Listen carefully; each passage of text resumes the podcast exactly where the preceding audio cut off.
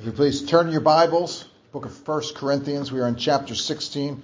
This morning we're going to be looking at verses 13 and 14. If you're using the Pew Bible, that's found on page 962. 1 Corinthians 16, verses 13 and 14.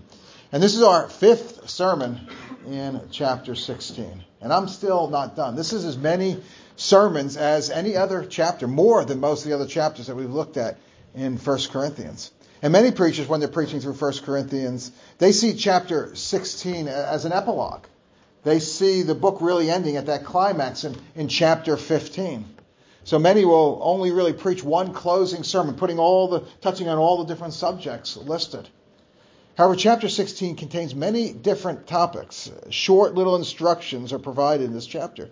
And this chapter is almost like the, the book of Proverbs, where it contains a, splattering of these, these standalone instructions rather than a continuous argument that's seen in earlier chapters. And there are many good nuggets that are contained in this chapter. And we're going slower. Going slower allows us to explore and to, and to dig deep into the and appreciate the wisdom that's contained in each of these nuggets. And the two verses that we're looking at today, they really provide a very high level summary of the message of the entire letter. These verses, I think, tie together the application that was given to the Corinthians, but also given to us. So this is our, our application of this entire letter to combat these problems and, and uh, corrections that are given in this letter. So 1 Corinthians 16, verses 13 and 14. Hear now the word of the Lord. Be watchful. Stand firm in the faith. Act like men. Be strong. Let all that you do be done in love. Let us pray. Heavenly Father, what instructions that are given to us. And Lord, we need your spirit not only to do what this verses, what these verses command, but to even understand what they command. So Father, I pray that you will pour out your Holy Spirit on us this morning. Pour out your Spirit on me that I will proclaim your truth. Pour out your Spirit on those of us here in this room, those of us who are watching on the live stream, that we will hear from you. We will have an encounter with the Lord Jesus Christ and we will be changed. Each one of us will be changed more into the image of your Son, Jesus Christ. And it's his name and for his glory we pray. Amen. Well, as we've seen through this study in, in 1 Corinthians, this letter provides encouragement. This letter provides instruction. But above all, this letter provides rebuke. Rebuke to an immature church a church that was very worldly in its thinking, a church that did not think or act any differently than their unbelieving neighbors. See, they were in a pagan city. Corinth was a pagan city, and a city that in many ways was diametrically opposed to biblical morality. And the thinking of this city, of the pagans in this city, had now crept into the church. The Corinthians were thinking more like the pagans. They had become indistinguishable from the Corinthian culture. And to this immature church, Paul gives instructions. Instructions on in many different areas. In the first four chapters, Paul addresses this first major problem that we see in this church. Remember what that was? This was division. There were factions in this church, and they were fighting among these factions. There were some saying, I follow Paul, I follow Apollos, I follow Cephas. And these factions were not based on theology. They were not based on truth. They were based on personality. They were based on preferences, the personality and the preferences of the leaders and the followers. And this division destroyed the unity. It destroyed the joy. It destroyed the fellowship that this church was to have and display to the outside world. In chapters 5 and 6, we see sexual immorality. What's described in chapter 5 is a, a sexual immorality that was extreme even by pagan standards. And how did the Corinthians react to this immorality? Was there shame? Was there church discipline? Was there correction toward the offender? No. This immorality was not only tolerated, but in some ways it was even celebrated by the church. Some of the church saw this toleration of this, this sexual sin as a, a sign of how open minded they were, how tolerant they were, how cosmopolitan were, they were. They saw it as a sign of the freedom that they had in Christ to sin in this way that would even shock the unbelievers. In chapter 6, Paul rebukes the Corinthians because they had lawsuits among them, among the church members. And see, instead of taking the disputes to the church leaders to work together in love and to resolve, the Corinthians are taking each other to court. They're taking each other to unbelievers to settle these disputes. And they were more concerned with their rights than they were with their witness. So they weren't following the example of Christ. Christ who lovingly gave up his rights in order to save the lost. But rather, they, they took this attitude I got to look out for number one. They were no different than the pagans. And after warning them to flee sexual immorality, a sexual immorality that really would have been ever present in the city of Corinth, Paul then instructs them on the proper use of sexuality. He instructs them on the only proper context for sexual activity, and that is within the confines of a lifelong covenant marriage between one man and one woman, period. No exceptions. And in the highly promiscuous city of Corinth, Paul's instructions would have been seen hopelessly out of touch. They would have been laughable to say that marriage is the only proper context for sexual activity. It would have been seen as hopelessly out of touch. As hopelessly out of touch as it seems in our culture today. And Paul then shifts to discuss the idolatry, idolatry that was prevalent among the pagans in Corinth. There was a plethora of gods, gods related to one's trade or guild or, or city or family. There were food then sacrificed to these gods. And since these gods were, were simply lifeless idols, they couldn't eat, they didn't want to waste the food. The food that was sacrificed then would be collected and then sold in the market. Now the question, the question was could the Corinthians participate? Could they participate in eating this food?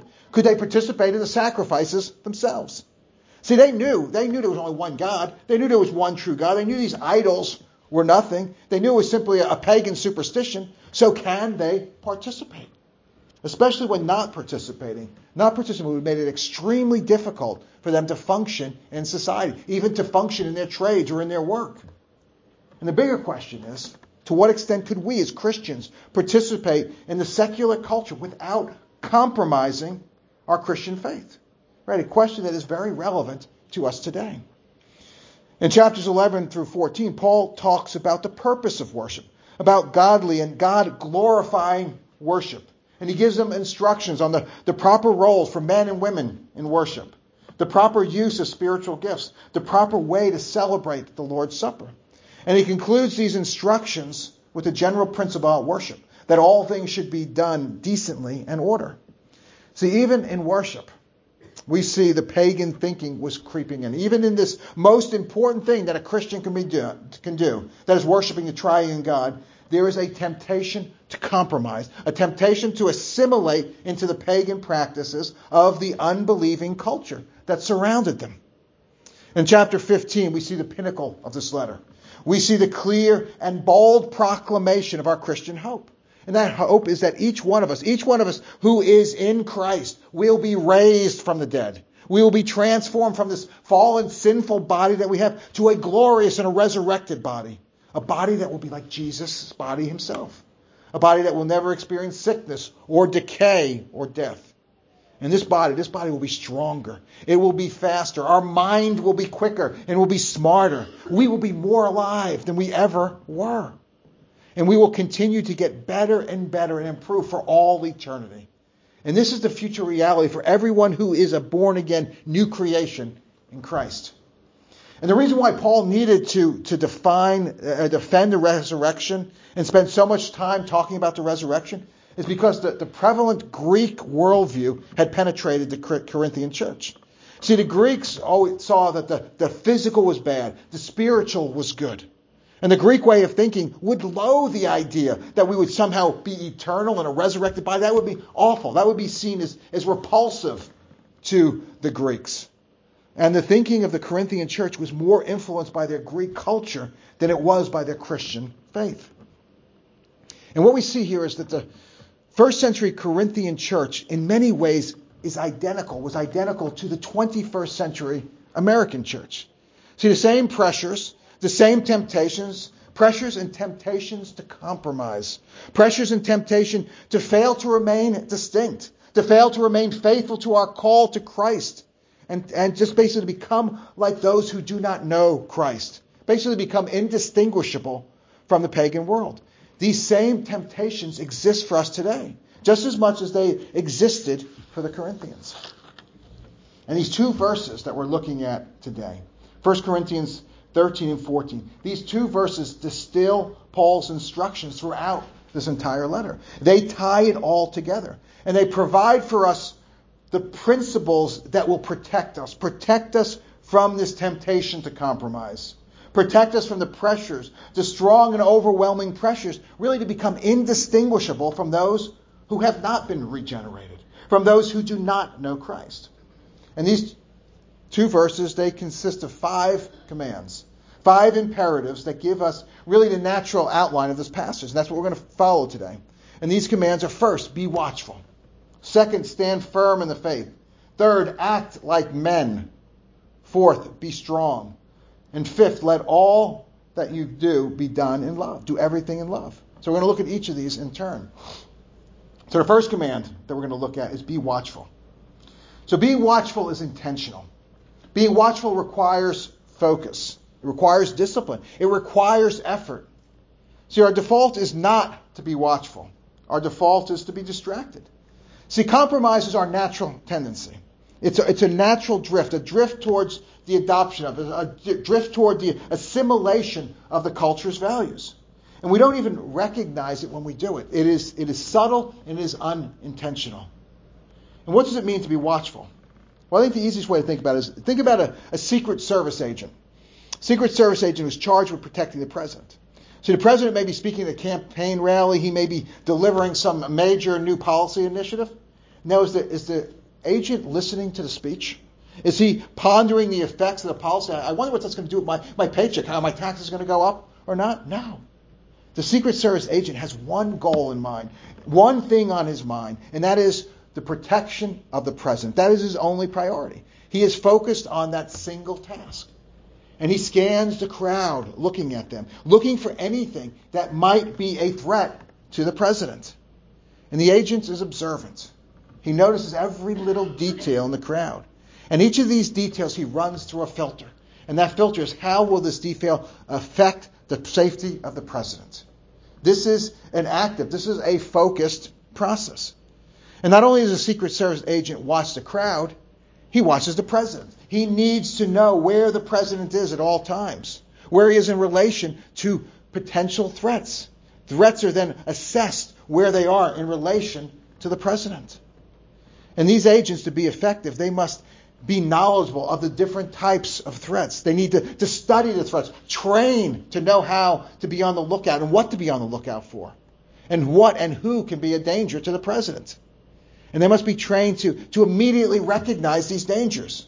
And likewise, they, they must know the president. They must know his habits. They must know the people that he meets with, his movements to effect, effectively protect him. Well, friends, the same type of discipline, the same type of single minded focus is needed for the Christian to be watchful. See, our purpose is not to guard the president, but our purpose is to guard the glory of God. Guard the glory of God. And just as a Secret Service agent must know the president well enough to know what his physical vulnerabilities are, we must know God well enough to know what brings him glory, what activities, what activities of his people will diminish that glory. And armed with this knowledge, this knowledge of God, this knowledge of his glory, we are watchful of the culture, watchful of the church, watchful of ourselves to recognize any threats we may see to his glory. Paul tells us earlier in this letter in 1 Corinthians 10:19. He says whether you eat or drink, whatever you do, do all for the glory of God. See, this is our single-minded focus. This is our single-minded grid. Just as to protect the, the president was the single-minded focus of the Secret Service agent, the grid through which he interprets everything he sees, so for the Christian, it's God's glory. God's glory is the grid through which we interpret everything that we see. In our gospel reading this morning, Jesus takes his closest companions, Peter and James and John, with him to pray and to watch. And Jesus knows, he knows that he and his disciples are about to face their greatest challenge that they've ever faced. See, unbeknownst to the disciples, they are at the, the focal point of redemptive history. This is the most important, the most critical, the most significant part of all of history. See, on the cross, on the cross, the Lamb of God, the Lamb of God who takes away the sin of the world, he is offered as a substitute to suffer the punishment, the punishment deserved by God's people for their sin. And Jesus suffers this punishment in the place of God's people. And in Christ's sacrifice, his atonement, atonement is made for the sins of the elect. And at this moment on the cross, Christ purchases the souls of those who belong to him, those who belong to him throughout history. And my friends, this is the most important event in all of world history. And this is where Christ is most glorified, and this is where redemption for God's people is purchased. And as Jesus prepares to go to the cross, there is much opposition, much spiritual opposition. See, Satan wants to destroy Christ. He wants to destroy this, this small, weak band of followers that will become the New Testament church. And Jesus instructs Peter, James, and John to watch and to pray. To watch for the temptation and spiritual danger, and to pray, to pray for spiritual protection against this danger. So, what do the disciples do? They sleep. Are, they're not watchful. They're not diligent. They're not begging God in prayer to keep them faithful, to protect them from the temptation. They give up. They give up to the temptation and they sleep. They fall asleep. And as such, they are not only they, are completely unaware of the dangers they face. And not only do they fail to, to prepare for the dangers, they, they blissfully sleep and unaware that there is any danger at all. Now, we as Christians, we are to be watchful so that we will see and recognize dangers, see the temptations that are coming. We see the dangers that, that will keep us from glorifying God and really lead us to compromise with the world and lead us really to betrayal of our Lord. See, watchfulness, while essential, it's not enough. See, the Secret Service agent, he must recognize the threat and he must be able to, to prevent the threat from being carried out. Seeing a threat not, and being unable to prevent the threat, being unable to protect the president, really does no good. Well, for the Christian, being faithful is not enough.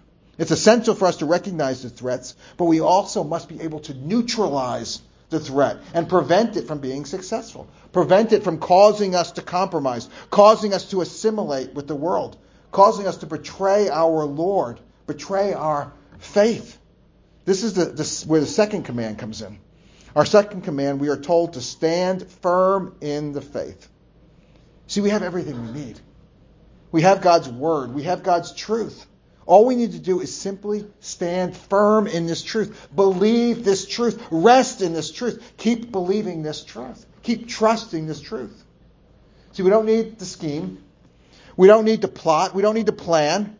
We simply need to trust what God has said and know that the temptation that we face, these temptations are a lie, and refuse to be deceived by this lie. It seems so simple, doesn't it? So why is it so hard? Why do we so often fail? Why do we compromise?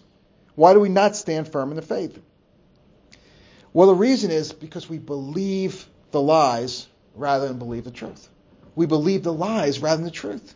See, we fill our minds constantly and voluntarily with the lies. See, we allow the culture, the anti God worldview, to shape our minds, to shape the way we thinking, we think. We fill our minds not with God's word, but we fill our minds with the world's propaganda. See, our thinking's not shaped by Scripture.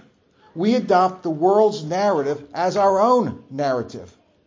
And we spend an exponential amount of more time being shaped by secular narratives than we do by being shaped by Scripture. I want you to, run a thought experiment with me. Think about last week. Just think about last week. And think about what you put into your mind.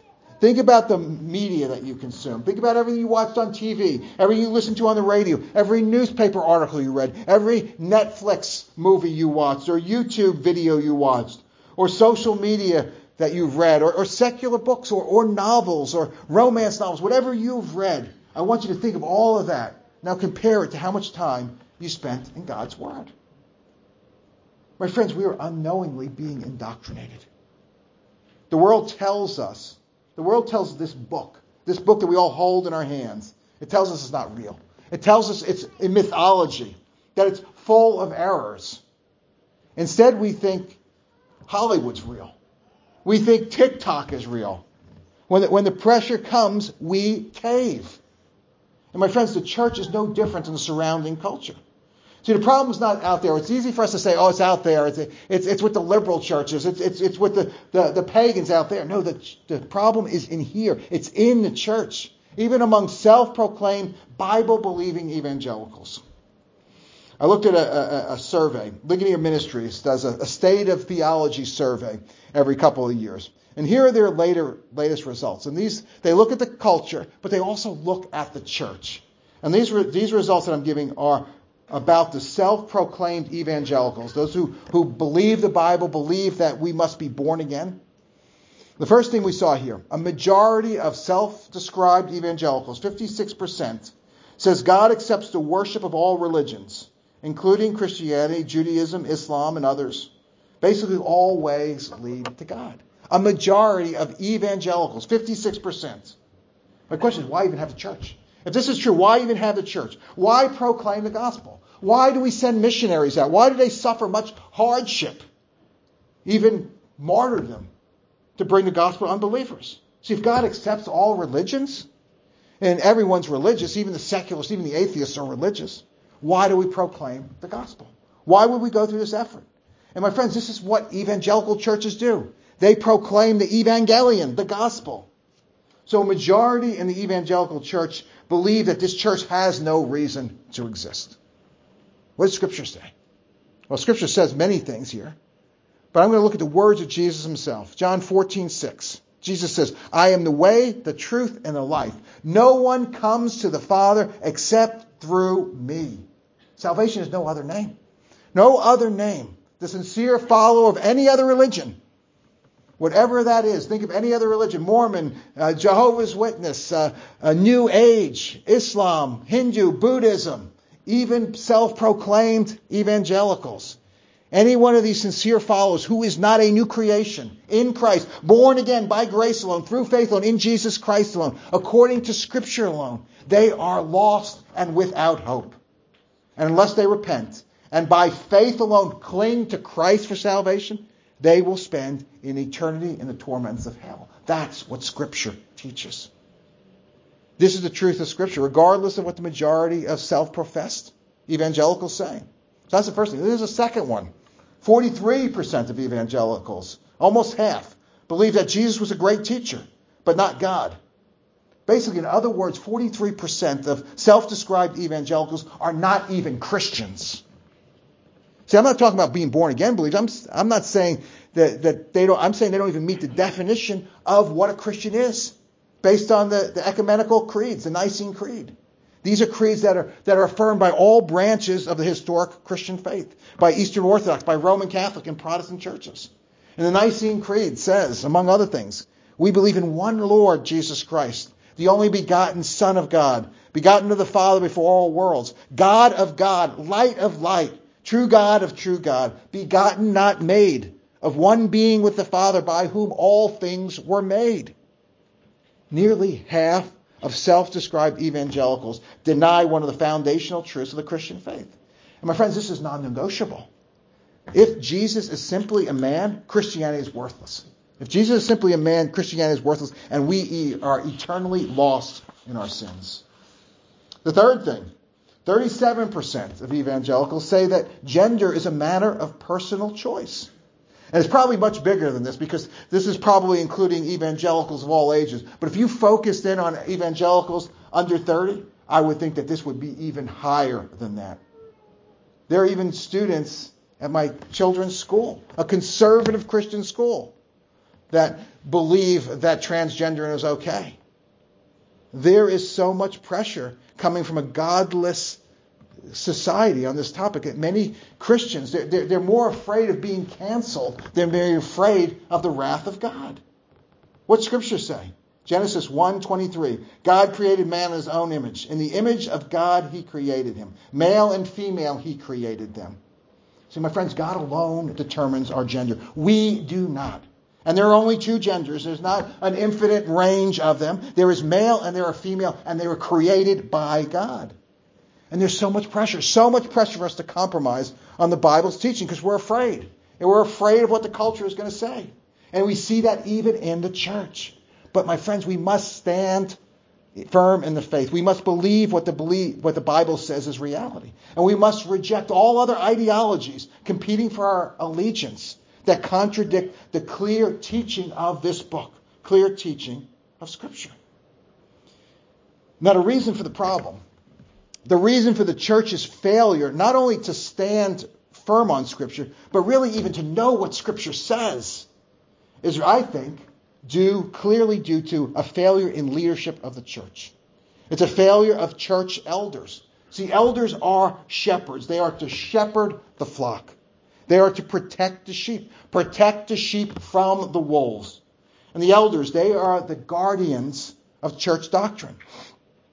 But many of these elders are either wolves themselves, or they have just so fully been derelict in their duties and fallen asleep that they don't even know what's going on, or they are completely in, inequipped and ineligible and not gifted and not equipped to be elders. And this brings us to the third command Paul gives, and it's related really specifically to the elders. And the fourth command that he gives is act like men.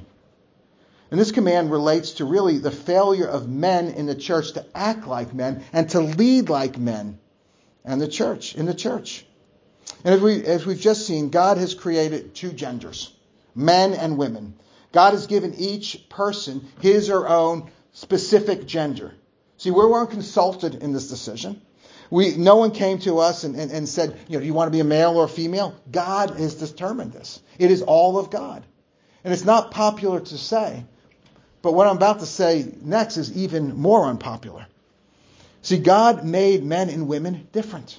Men and women have different gifts, have different strengths, have different roles. Each is equal in worth. Each is equal in dignity. Each displays a different aspect of the image of God. And each is called to be united to Christ.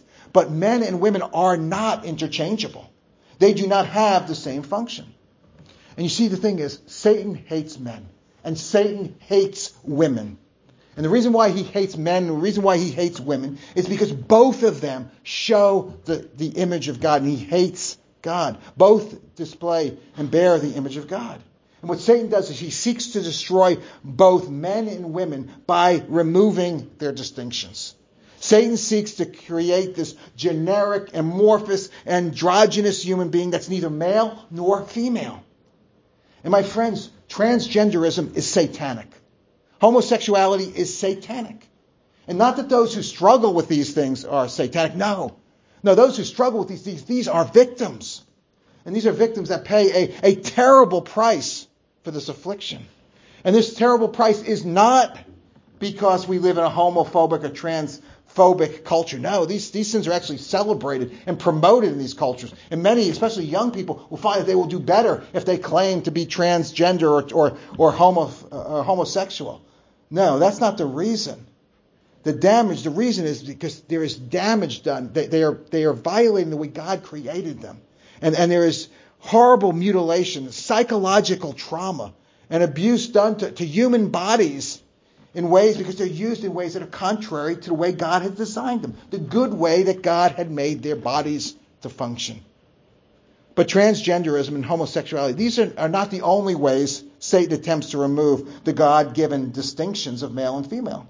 In fact, this is his latest and boldest attempt, but it's an attempt that is only possible because of the success he had in earlier attempts to create this generic human being that's neither female or male. But Satan's primary strategy that we've seen, especially in the church, is egalitarianism.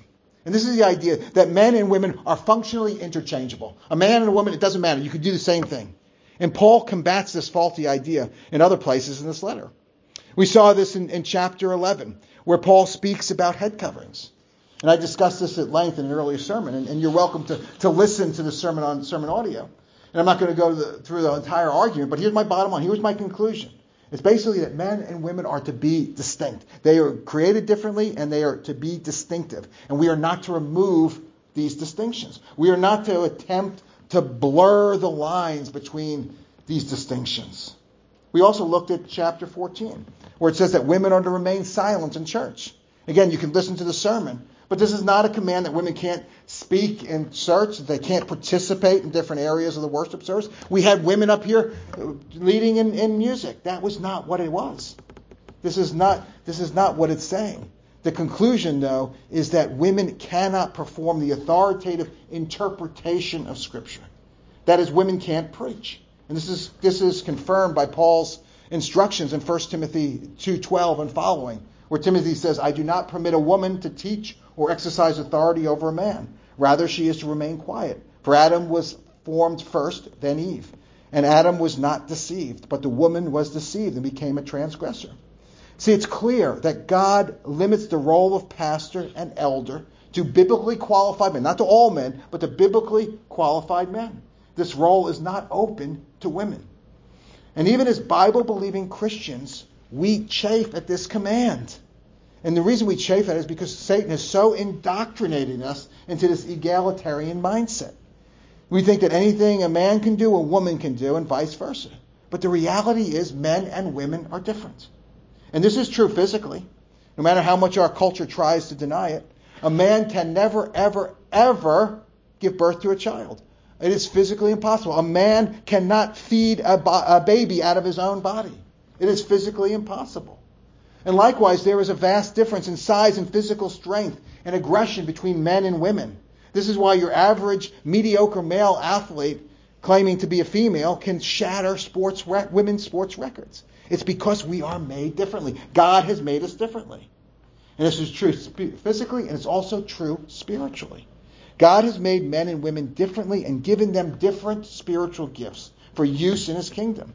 And one gift is not better than the other, they are simply different. And the role of spiritual leader, whether in the family or in the church, is given to the man. But sadly, sadly, in the Corinthians church and in our current church, men have largely abdicated this role, forcing women into a role they are neither called to nor gifted to because they are falling down on the job. And many women don't seek this role. They're only filling a, a spiritual vacuum created by the derelict men. But some women, some women have bought into Satan's lie that they'll never be equal members of the church unless they have the so-called positions of power, which if you really know it, they're positions of service. And anyone who, who thinks a position of, of, of leadership is power is not called and qualified for that position. And what these women will do is they will usurp these positions in which they were never called to have. And I know this is going to sound sexist, but God's word and the clear example of biblical history, I think, back up, or, or of, uh, of history, back up the statement. Churches that have compromised the Bible's teaching on, on women elders have quickly compromised on many other clear teachings of scriptures. See, the, the women shepherds, not having the divine calling and the divine gifting, are unable to protect the flock against the heretical errors. And once you see that, these heretical errors keep coming in, flow and flooding in. See, if, if someone's going to break into my house, I'm not going to, to send my wife to confront them. I'm not going to send my daughters to confront. Them. I'm going to confront them. I'm going to take my six foot five son with me to confront them. I am not going to to uh, let them do it. See, God has given. He has given the men bigger physical size and strength and aggression for the purpose of being the protector, both the physical and the spiritual protector. I knew this couple, both the husband and wife, they were very knowledgeable of Scripture. They both were missionaries. And they had, the, the wife had a very extroverted personality. She was a, very much a naturally better communicator than her husband, a better teacher than her husband. And she would frequently witness to people. She'd be out in the community, she'd be riding her bike, and she'd meet someone and say, What church do you go to? Or can I tell you about Jesus? Can I tell you what Jesus is doing in my life? And she would constantly do this. And on, one particular occasion, she was meeting with her neighbor, and her, her neighbor was a Mormon. And she went into a Mormon and she asked what church, and, and they started talking. And the Mormon was saying, Yeah, I love Jesus, and Jesus is my Savior. And they're talking, they, that they're great. And she comes out after this encounter, and she says, Mormons are really Christians. They believe the same thing. They love Jesus. They're united to Jesus. And the husband says, it clearly explains to her, says that Mormons may use the same words, but they believe in a completely different Jesus. And if you want to know more about that, I'd be happy to talk to you about it more. But they don't have the same view of what Jesus is. And he was very clear that they were not Christians. And see, what I, I saw is really an example of the different giftings. See, God had given to this man and to this woman. The woman was great at building bridges. She was loving, she was nurturing, and she wanted so much to see her neighbor saved that when she, she heard that her neighbor loves Jesus and believes in Jesus, she saw a unity that did not exist. Now, the husband didn't have the same gifts of communication and, and bridge building that his wife had, but he knew the truth. He had the gift of discernment.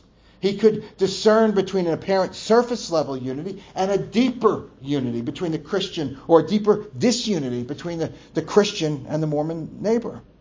And I don't know if it's, it's fair to generalize from this example about all women and all men, but I clearly saw here that the husband had the natural gifts needed to be an elder, where the wife didn't. He had the gift to be a defender of the faith, a protector of the sheep. Again, where the wife did not. And I think Paul here is giving both a command and a rebuke to the Corinthian church in this instruction, where he tells them to act like men. He's basically telling man up.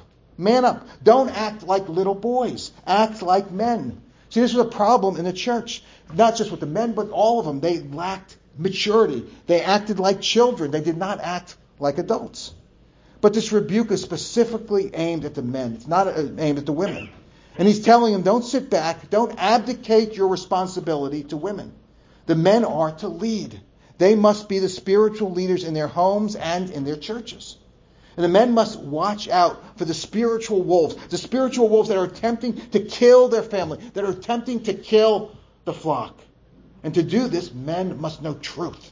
We must study truth. We must spend time in God's Word, spend time in His truth. And then after we know this, it's not just to, to study for, for, for study's sake and, and, and to get fat with all this knowledge. Once we have this knowledge, then we are to fight. We are to fight. And when dealing with spiritual wolves seeking to devour our loved ones, when dealing with these destructive heresies that will make shipwreck of our faith, this is not the time for gentleness. This is the time that we are to fight. We are to fight with everything we have. Fight to win and fight with no less intensity than if we were protecting our wife and children from a physical attacker. See, I'm not, I'm not a particularly brave man, but if someone tried to hurt my wife or my family, they would literally have to do it over my dead body because I would fight to the death to protect them, as I'm sure any one of you husbands and fathers would do as well. But my friends, the stakes are so much higher in the spiritual realm. We would do this physically, but what about the spiritual realm? Oftentimes we're, we're completely negligent about the spiritual harms. And, and physical attacks can only kill your body. But these spiritual attacks, they can destroy our eternal souls. How come we are not as diligent when we see these spiritual threats coming to our families? And this is the spiritual command that Paul has given to men. Man up. Fight for your family. Fight for your church. Don't allow doctrines of demons to infiltrate your church, bringing destruction to your loved ones. And this command is closely related to the fourth command that Paul gives at the end of verse 13. And this fourth command is be strong. See, this is not the time for gentleness. There is a time for gentleness, but there's also a time for brute strength. And as men, we are involved in an eternal life and death battle for the souls of our family, for the souls of our congregation, if you are elders. And it's not a time to be weak. We cannot be half hearted. We cannot be distracted and only interested in our ease and our comfort. All along playing games, watching TV, surfing the web, when there is a spiritual battle raging. We must fight. We must battle. We must be strong. And we must prevail. But we must also realize that the strength is not native to us. We are not fighting by our own strength. If we try to do that, we surely will fail we surely will lose. This strength comes from the Lord. Christ is our defender. We battle by abiding in Him, by abiding in His truth, His strength, His word. And Scripture, prayer, faith, truth, holiness, these are our weapons. These are our strength. And if we do this, if we abide in Christ, if we stand firm in Him, if we are strong in Him, we are guaranteed victory. We are guaranteed victory. Now, it won't be easy. It won't be painless. In fact, it will be very difficult. It may be very costly, costly to us personally. But if we remain in Him, we will prevail. He will give us the victory. And He will use us men as shepherds to guard our families and to protect His sheep from Satan's wolves that seek to destroy them. And if we stopped here, it would be easy to get the wrong idea. It would be easy to see our spiritual battle as some, some testosterone filled, chest beating, grunting, belching exercise. No, no. No different than a football game or, or, or a physical battle. Now, there are similarities in, in intensity and effort and focus, but there are also vast differences, differences in tactics. And the tactics we are to use are seen in our final instruction that Paul gives in verse 14. He says, Let all that you do be done in love. See, this command speaks first about the motivation of our fight. It's not our hatred of our enemy that motivates our fight, it's our love for God. It's our love for His truth. It's our love for His glory. We love God so much that we cannot bear to see His name blasphemed. We cannot tolerate to see His beautiful truth destroyed by heresy. We fight because we love our family. We love the members of our church. We love them so much that we will protect them from the ravenous wolves that seek to devour them. We love them so much, these, these little ones who believe in Christ, that we do not want to see anything disturb them and, and distract them from the truth. And we fight error and heresy because we love the lost. The lost who need to hear the gospel. The, the only means of their salvation, the only hope that they have is the gospel. We love them. And we refuse to allow Satan to steal the seed and to block up their ears from hearing it. So we stand firm in the truth that we proclaim, and we proclaim God's word. But this command not only speaks uh, to our motivation to fight, it also speaks to the method of our fight. We fight against demonic strongholds. We fight against arguments. We fight against faulty doctrine, against propaganda, against error. We do not fight against people. People are our mission field. We love the captive soul while we all along while we rage against the captor, and the captor is Satan and these evil ideologies. We love the, the men and women who are trapped in homosexuality and transgenderism, while we hate the lies that hold them captive and that tell them they have no hope, that this is their identity, who they are. We love them enough to tell them the truth. Not what they want to hear, but we tell them the truth. And we give them the gospel. Their only hope, the gospel of grace, their only means of eternal deliverance. And we love not only them, we love the self-righteous legalists who rages against the, we rage against the evil heresy that denies grace and, and, and robs God of his glory, that, that somehow I can be okay in my own efforts in God's sight. This will ultimately damn their souls. We love our non-Christian neighbor by lovingly and respectfully sharing the good news of Christ with them and that there is salvation in no one else. For there is no other name under heaven given among men by which we must be saved. And more often than not, this love will not be appreciated, but rather will be met with rage and hatred. And even that, even that, we absorb this hatred. We absorb this rage toward us, just as our Savior did. Our Savior did. When he was reviled, he did not revile in return. When he suffered unjustly, he did not threaten, but he continued trusting himself to him who judges justly. And when Jesus hung on the cross, when the crowds mocked him and, and spit on him and, and shouted, Crucify him. Jesus did not curse them. Jesus did not immediately strike them dead and send them to hell. He had the power to do it. Even on the cross, he had the power. Rather, Jesus prayed for them. He prayed, Father, forgive them, for they know not what they do. And you see, what we are called to is very difficult. Very difficult. See, the world gives us two options, and both of these options are easy, relatively easy compared to what God calls us to do. The one option is to completely surrender, is to completely capitulate to the world. Give the world what they want. Completely abandon our beliefs. That's the one option. And really, that is easy. The other option, again, is also easy. And this is total warfare, all out warfare. It's hatred of our enemy, destroy our enemy, seeking to annihilate those who oppose us. The scorched earth, take no prisoners. But as Christians, neither of these are an option for us. As Christians, we must remain faithful to Christ. We must remain faithful to His Word. We can never compromise with error. But at the same time, we are to love our enemies. We are to be kind to them. We are to pray for them. We are to seek their good, not their harm. And their good is not to continue in their rebellion against the living God, but rather by repentance, repentance from their sin, to turn to God in faith through the gospel of Jesus Christ, by grace alone, through faith alone, in Christ alone, to be reconciled, reconciliated with God. And my friends, this calling is not natural, it is supernatural. This calling is impossible on our own, but with God, with His grace, all things are possible. And our, our charge is that we will be faithful in this calling. Let's pray. Heavenly Father, this is a difficult calling. We are in a different, difficult world. There are those who oppose us. There are those who oppose you. And there will be so much temptation for us to compromise. We just want to get along.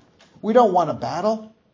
But that's not what you've called us to do. We must remain faithful to you. So I pray for everyone who hears my voice that we will remain faithful. And if anyone who hears my voice does not belong to you, Lord, that you will change that by grace alone, through faith alone, in Jesus Christ alone. They will become a new creation. But for those of us who know you, Lord, I pray that you will give us the faith.